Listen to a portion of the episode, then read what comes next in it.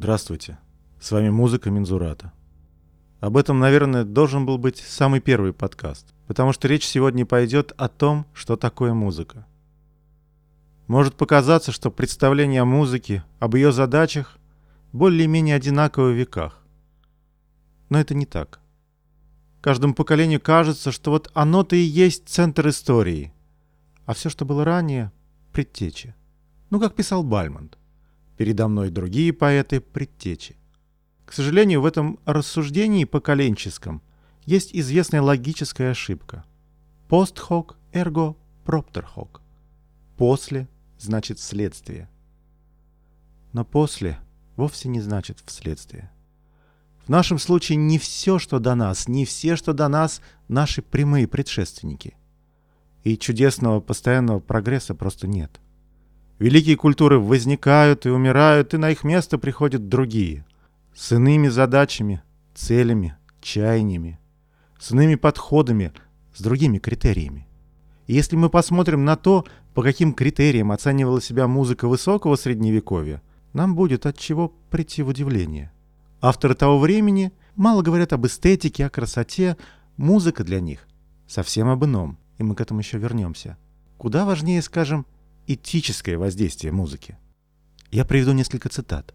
Позже, после чудовищных событий начала XIV века, о которых я уже рассказывал, отношение к музыке уже изменится, и рассуждения о красоте и эстетике станут главными для привычной нашему взгляду постсредневековой картины музыки.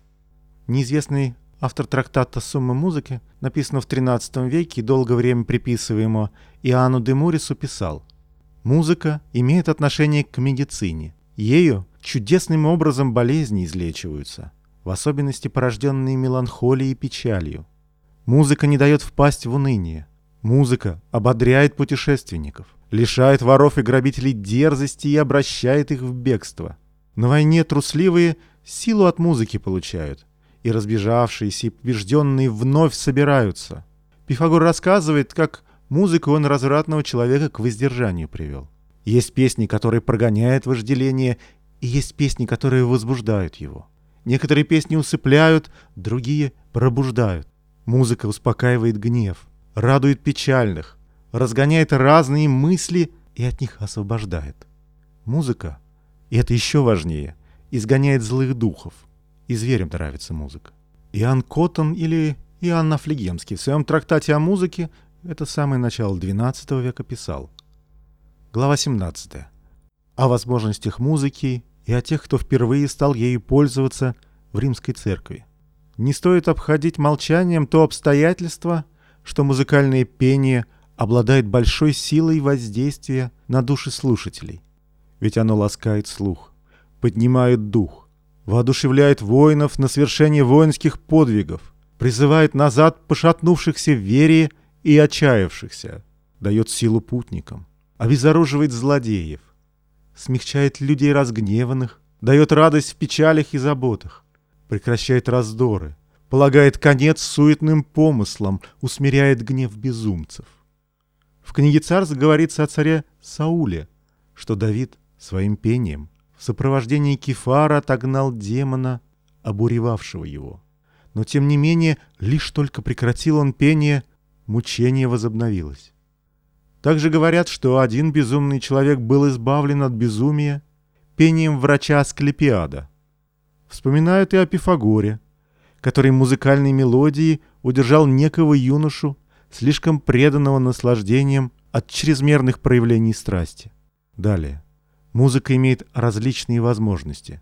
Ведь подобно тому, как ты сможешь с помощью одного вида пения побудить кого-нибудь к разнузданности – Таким же образом ты сможешь с помощью другого вида пения привести его к раскаянию. Иоанн де Гракею, известный теоретик рубежа 13-14 веков, чей им уже неоднократно упоминал, так описывает некоторые жанры. Cantus coronatus некоторыми именуется просто кондукт. Он вследствие прелести своих текстов и напевов получает венец, coronatur, от магистров, изучающих музыку. Такие произведения обычно сочиняются королями и знатными людьми и исполняются пред королями и князьями земли. Для того, чтобы побуждать их души к храбрости, силе, великодушию, щедрости, то есть к тем качествам, которые содействуют хорошему управлению. И далее. Такого рода кантилена к западу, особенно в Нормандии, обычно поется девушками и юношами на праздниках и больших пиршествах для украшения таковых. Кантилена трудностью исполнения держит души юношей и девушек на стороже и отвлекает от дурных мыслей. И далее. Дукция есть такая разновидность кантилены, которая имеет очень легкое и быстрое движение скачками вверх и вниз и поется молодежью обоего пола хором.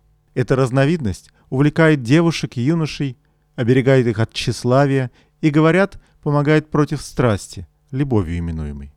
Маркета Падуанский в своем трактате «Луцидариум», давшем имя известному ансамблю, писал «Согласно Исидору, без музыки ни одна наука не может быть совершенной. Ведь без нее ничто не может управляться. Лишь только Давид ударял по струнам кефары, как Саул освобождался от нечистого духа. И это получилось благодаря нежности музыкального звука. О другом пророке мы читаем.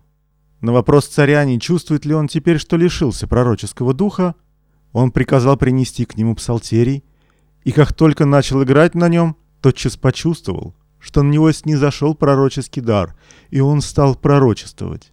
Ведь мы ежедневно видим пользу звуков, производимых рогом, трубой или другими инструментами в сражениях. Подобным же образом полезно это и для души. И Пифагор говорил, что наш мир создан с помощью музыки и может ей управляться, так как все, что внутри пульсирует в наших жилах, явно связано с свойствами с гармонией при помощи музыкальных ритмов. Боец и говорит, ведь нет лучшего пути знания к душе, чем тот, что раскрывается с помощью слуха. Я хотел бы, чтобы мы запомнили последнюю мысль Маркета Падуанского. Мы к ней еще вернемся. Но сначала давайте просуммируем эти цитаты. Все они говорят об этическом смысле музыки, о ее воздействии и силе. Вы понимаете, насколько это отличается от рассуждения о музыке последующих времен, сосредоточенных более на эстетике, красоте или безобразном. Интересно было бы почитать современное описание воздействия на юношей и девушек, королей и князей разных современных жанрах. Продолжение следует.